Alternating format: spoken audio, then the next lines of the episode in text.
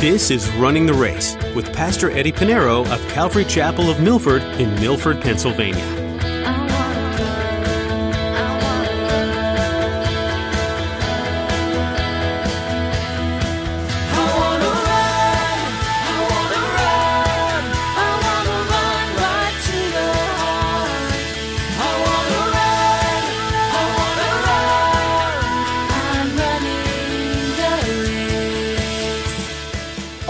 Watered, but God gave the increase. So then, neither he who plants is anything, nor he who waters, but God who gives the increase. You never know. You may share the gospel and think that they may have brushed you off. They may have cursed you out. They may have been family members. They want nothing to do with you. But then lo and behold, a year or two later, they give you a call. Guess what? Remember you talked to me two years ago. Well, I guess you probably were praying within those two years. I surrendered my life to Jesus Christ. You can't save anyone. Billy Graham didn't save anyone. The Apostle Paul didn't even save anyone. Jesus alone saves. Even the most revered evangelists and pastors are simply vessels that God uses to pour out His grace on humanity. This should take a lot of pressure off of you.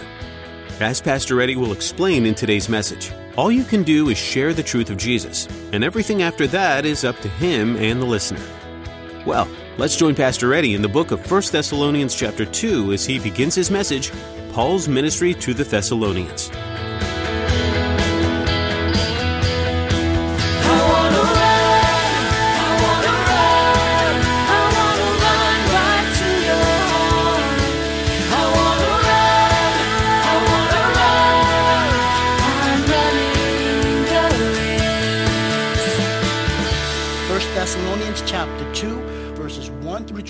Chapter 2. Paul writes, For you yourselves know, brethren, that our coming to you was not in vain. But even after we had suffered before and were spitefully treated at Philippi, as you know, we were bold in our God to speak to you the gospel of God in much conflict. For our exhortation did not come from error or uncleanness nor was it in deceit. But as we have been approved by God to be entrusted with the gospel, even so we speak, not as pleasing men, but God who tests our hearts. For neither at any time did we use flattering words, as you know, nor cloak for covetousness. God is witness nor do we seek glory from men, neither from you or from others, when we might have made demands as apostles of Christ. But we were gentle among you, just as a nursing mother cherishes her own children. So affectionately longing for you, we were well pleased to impart to you not only the gospel of God, but also our own lives because you have become dear to us. For you remember, brethren, our labor and toil, for laboring night and day, that we may not be a burden to any of you. We preach to you the gospel of God. You are witnesses, and God also have how devoutly and justly and blamelessly we behaved ourselves among you who believe. As you know, how we exhorted and, and comforted and charged every one of you as a father does his own children that you might walk worthy of God who calls you into his kingdom and glory. The gospel was revealed in four ways to the Thessalonians, as it is with every church. Number one, the gospel was revealed by the preaching. He said, You did not only receive it by word only, obviously they heard the word of God. As Romans chapter 10, verse 17 says, For then Faith comes by hearing, and hearing by the word of God. It's not just your actions. And again, I use the illustration of a fishing, you know, fisherman try, try to fish. He doesn't just put, put in a, a fishing line with, without a hook and just the bait. The bait is going to attract the fish. And you can imagine the fish having a conversation. Wow, this guy's nice. He just gives us the bait. There's no hook. It's going to look, guys, the people say, yeah, you're a nice guy. You're a Christian. But really, gets them is the hook, and that's the gospel of Jesus Christ. So it's by hearing the word. Secondly, the gospel was revealed by power. The gospel does not need our help. It has its own power. That's why Paul said in Romans chapter 1, verse 16, he said, For I am not ashamed of the gospel of Christ, but it is the power of God to salvation for everyone who believes. Thirdly, the gospel was revealed by the Holy Spirit. Paul said, I, he said to the Corinthians, I did not come with excellence of speech or in wisdom. My speech and my preaching were not with persuasive words or human wisdom, but in demonstration of the Spirit and of power. And that's why it's so comforting to know that I don't need to be the smartest person in the world. I don't need a Bible degree. I don't need to be uh, that intelligent. All I need to know is that there is power in the gospel in itself. Secondly, the Holy Spirit's in you. It doesn't need anything of you.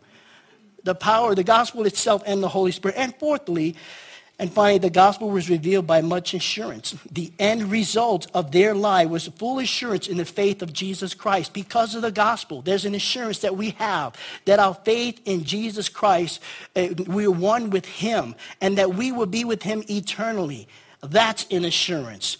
And so now that brings us to our study this morning. Now we make our way to chapter 2. That brings us to chapter 2, verses 1 through 12. And all 12 verses, 1 through 12, Paul is going to write about his ministry with the Thessalonians, his ministry with the Thessalonians. And we can learn a lot from this and how we ought to minister to people. And, and you know, quite often, well, there was a, a story about a, a church board that they were actually looking for a new pastor, someone that could fill in the pulpit. And after much, you know, looking through applicants and looking through the biblical characters of the Bible, they said, well, what about Adam? Well, Adam, I don't know. You know, he, he has a problem with his wife, and he walks in the, in the woods naked. We don't want him. And they said, well, how about Moses? Well, Moses, you know, he left his last employment, and he has some a murder charge against him. And they go on to say and say, how about Methuselah? Methuselah's too old. How about Timothy? Timothy's too young. okay, they continue. How about Hosea? No, Hosea, his wife is known to be a prostitute. Okay? And so as you look at it, you realize uh, there's really no one who's perfect, even in Scripture. I just love to read the Bible and find that there are messed up people just like me. When you look at families, and sometimes, you know, we, we, we encourage one another and we just hear about, hey, pray for my cousin, pray for my aunt, pray for my brother, pray for my mother, my father. And we look and, and all the problems is, man, I got a messed up family. So you're not the only one. Read the Bible. And, and that's the reality of it. But Paul is one that we could see. He sets the example. And we can see that how God could use a man like Paul. And we're going to find how you're going to compare a man like Paul uh, to those uh, TV evangelists, the prosperity teachers, false teachers, the ones that live in mansions and stuff, so on. But let's look at Paul. If you want to see a real apostle, you want to see a, a real man of God, sharing the gospel, changing the world, let's look at what he has to say. Verse 1, he says, he says, For you yourself know, brethren, that our coming to you was not in vain. And so, though that Though Paul was in Thessalonica, he was only there for three weeks, three Sabbaths, the, uh, Acts chapter 17 tells us. And during that ministry, the Thessalonians were, you know, uh, he, while he was at Thessalonica, he had to flee because they were going after him. His ministry of the gospel to Thessalonians was not in vain. Now, the, the, the Greek word Paul used here for vain is kenos, and it means uh, something that is void of meaning, of value, and empty. And when you study the life of Paul, you know that the work in the ministry of the Apostle Paul, and he's along with Silas and Timothy in this missionary journey, was anything but empty. Anything but empty. In fact, their ministry to the Thessalonians, he was only there for three weeks. Think about it, only three weeks. And they began to flourish and grow, even in the midst of persecution. But not only that, Paul says back in verse 8, you can look in chapter 1, verse 8, just look over to verse 8 of chapter 1. Paul says, For from you, speaking to the Thessalonians, uh, the word of the Lord has sounded forth. It was like a trumpet.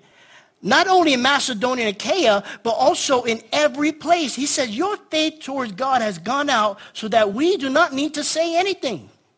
And I could only imagine that Paul, while he's, this is during his second missionary journey, Paul went through three. It's in the back of your Bibles. You know your Bible, the reason why they have those maps, and you have a map that's dedicated to Paul's missionary journey, his first, second, and third. This is his second, second missionary journey. And most likely, he probably had Macedonia and Achaia uh, on his list. But after, before even getting there, the Thessalonians already got there. So he said, oh, we don't need to go there. Check that out. Check that out. Praise God. They share the gospel. Paul didn't need to go to these areas. So Paul's ministry was not in vain. In fact, it was very, very fruitful. You know, Paul didn't need to go on this, he didn't go on this uh, missionary journey on vacation. His purpose to go onto these missions and to travel, either by boat or by foot, we talked about thousands of miles. It wasn't easy to travel back in those days. It's not like you could book a flight and be there tomorrow. But he planned these journeys only to spread the gospel. Can you imagine taking a map and say, I want to go here, I want to go there. We're talking about thousands of miles. That was his heart. He wanted to spread the gospel. Everywhere Paul went, the purpose was to share the gospel. And I know that this should encourage us. It should encourage you and I. You know, it should just cause us that if, even if you're one that is not called to be in the mission fields or and go to other countries, well, pray. Those missionaries need prayer. They need to be supported. They need to be protected. And they need prayer. But just like Paul, never, ever, ever, for those of you who are sharing the gospel, never, ever think that your labor of love to the Lord, your labor of love of the gospel of Christ is in vain. All you have to do is just be faithful in sharing the gospel, the message of Jesus Christ, and let God do the rest. Remember, we studied that last week. We already know there is power in the gospel. We already know that the Holy Spirit is in us. We have it. We have a, we have a double powerful portion there on our side. But never ever think that your work and your labor is in vain.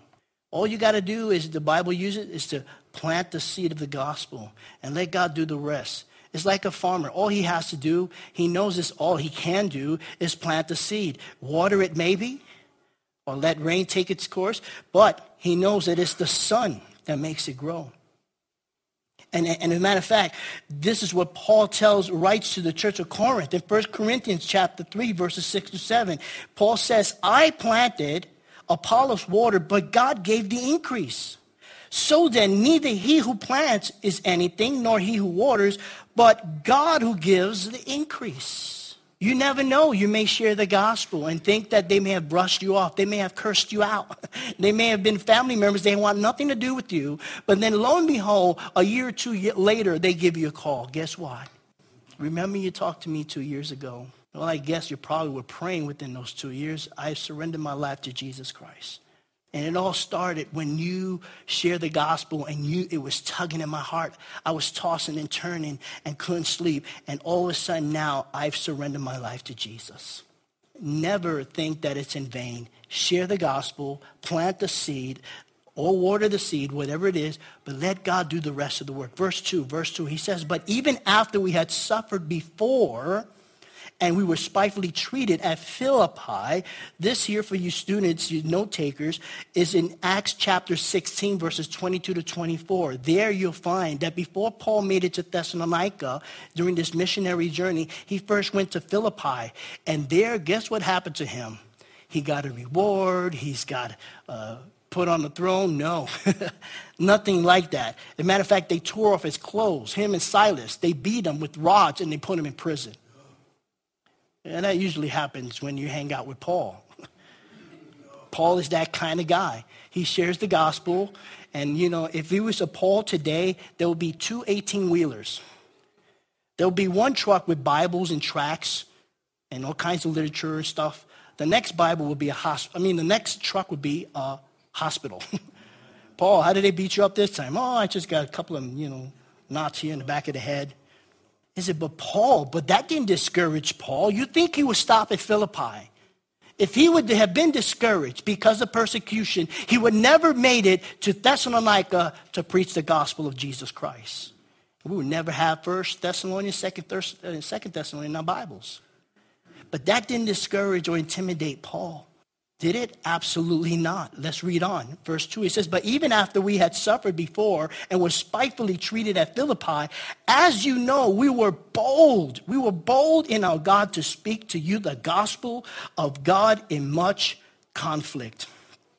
You know, Christians in churches today, especially here in America, and I've always said, we have no idea what it's like to be persecuted. As we speak now, there are churches in, in these Muslim countries that are being persecuted. In the West, we don't understand. It's those in the East, those in Africa, those in India, they're the ones being persecuted. They have to hide. We have the liberty to park our cars outside in the lot, come in here with our Bibles boldly and assemble. They don't have that. But these Christians and the Christians like Paul in his day, they were bold in their faith and they continue to share the gospel in the midst of persecution. Can you imagine being a Christian in, in the early church during that time and you hear that maybe your wife has been killed because of your faith in Jesus? Or your son or your daughter, your children, your grandchildren. Can you imagine? But their faith continued on. They knew that to be absent of the body is to be in presence of the Lord. And so Paul had this, this, Paul had this boldness. And yes, you'll find many today in the church that they, they have no problem titling themselves bishop, archbishop, reverend, doctor, arch, archbishop, apostle. They have no problem. Meanwhile, they live large. They live in million dollar mansions, driving expensive cars, and they don't, they don't even have a wrinkle on their Armani suits. And they call themselves apostle. They don't know what an apostle is. They had never gone through what Paul in the early church has been through. Even some Christians today, some communist countries. Paul had his clothes torn from him. He was beaten with rods and thrown into prison. But Paul says, we were bold in our God to speak to you the gospel of God in much conflict. To you as a believer in Jesus Christ, as you do the work of the ministry and sharing the gospel, do you suffer conflict?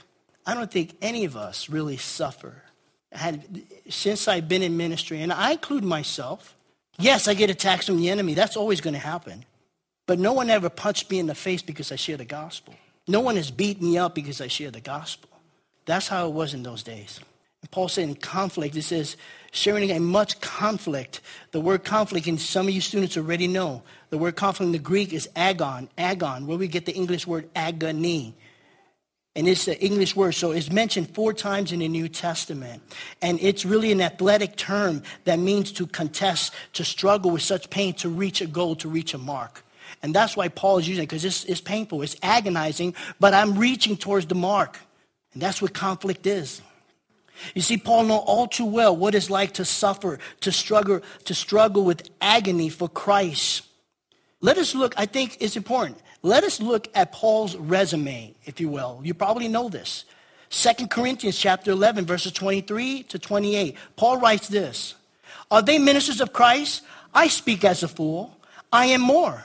In labors, more abundant. In stripes, above measure. In prison, more frequently. In death, often. From the Jews, five times I received 40 stripes minus one. That's 195 stripes. Three times I've been beaten with rods. Once I was stoned. That doesn't mean he was smoking. He was stoned to death. Three times I was shipwrecked. So going traveling in this missionary journey, three times shipwrecked. A night and a day I have been in the deep, in journeys often, in perils of water, in perils of robbers, in perils of my own countrymen, in perils of the Gentiles, in perils of the, in the city, in perils in the wilderness, in perils in the sea, in perils among false brethren, in weariness and toil, and sleeplessness often, in hunger and in thirst and fasting often, in cold and nakedness. Verse 8, they should insert, oh yeah, and besides the other things, right? And besides the other thing, what comes upon me daily? My deep concern for all the churches. you want to title yourself an apostle? Let's be real. But by biblical definition, there's, there's no apostle today. Because one of the qualifications of an apostle is one who has witnessed and visually seen with, with their eyes Jesus Christ. That's another study in Acts chapter. You find that in Acts chapter 3, I believe. 2, I'm sorry. So, saints, the reality as Christians, you and I are called to suffer. We're called to suffer. Hey, American gospel. oh, come to Jesus, you know, and your life will be roses. That's a lie. Are you traditionally a Christian? That you know, that's what Satan loves traditional Christians. You know why? Because it's just I just go to church. I'm a Christian because yeah, I go to church. My parents were Christians, and but no, we're talking about biblical Christians that know that hey, you have to suffer. And you're being a witness. The Greek word for witness is martis, where we get the word martyr. Are you willing to die to share the gospel of Jesus Christ? Are you willing to suffer? Do you know you have to suffer? Praise the Lord. I know this is not a popular message. You probably get the popular message on TBN. You're not going to get it here because this is biblical. As a matter of fact, Paul says this in Philippians chapter 1, verses 29 to 30. Paul says, For to you it has been granted on behalf of Christ not only to believe in him, that's okay, we're good with that, but he says, but also to suffer for his sake. Having the same agon, conflict. This is the second time, it's only four times in the New Testament, which you saw in me and now here is in me. And so this is what we're called. Jesus says, You will suffer perse- tribulation, right? Timothy and Timothy it says, all those who desire to live a godly life will suffer. Now, how was Paul able to have this boldness to share the gospel of Jesus Christ in the midst of persecution? How can you and I have this boldness as we share the gospel of Jesus Christ to a world, a world today that wants to do away with God, the Bible, the prayer, and take, uh, t- take it out of our nation and take it away from our schools and home? How can you be bold today to share the gospel of Jesus Christ? The answer to that is in the middle of verse 2. Look at verse 2 again. Paul says, We were bold in our God. In our God. The boldness that Paul had, the boldness that you and I can receive from God, comes from God. Paul says in Ephesians chapter 6, verse 10, he said, Be strong in the Lord and in the power of his might. Be strong in the Lord and in the power of his might. Philippians chapter 4, verse 13. Paul writes this I can do some of the things. No, I can do all things. The word all in the Greek, Hebrew, in Spanish, and in Chinese means everything. I can do all things through Christ who what? Strengthens me. Strengthens me. And to have a boldness to share the gospel of Jesus Christ, it must come from God. But remember, who dwells in your heart? Holy Spirit. And what do we use with this boldness? we share the gospel. There's power in the gospel, you see. And when we're in God, God gives us the boldness, the power through his Holy Spirit. Verse 3, it says, For our exhortation did not come from error or uncleanness, nor was it in deceit. When Paul shared the gospel with the Thessalonians, he did not use guile or trickery. He did not use secular methods, very common in the church today, secular methods. He did not water down the gospel. The gospel was being preached without the mention of the word blood, without the mention of the word repent, without the mention of the word hell. He never changed it to suit the different groups. He didn't tickle their ears or share the gospel of Jesus Christ.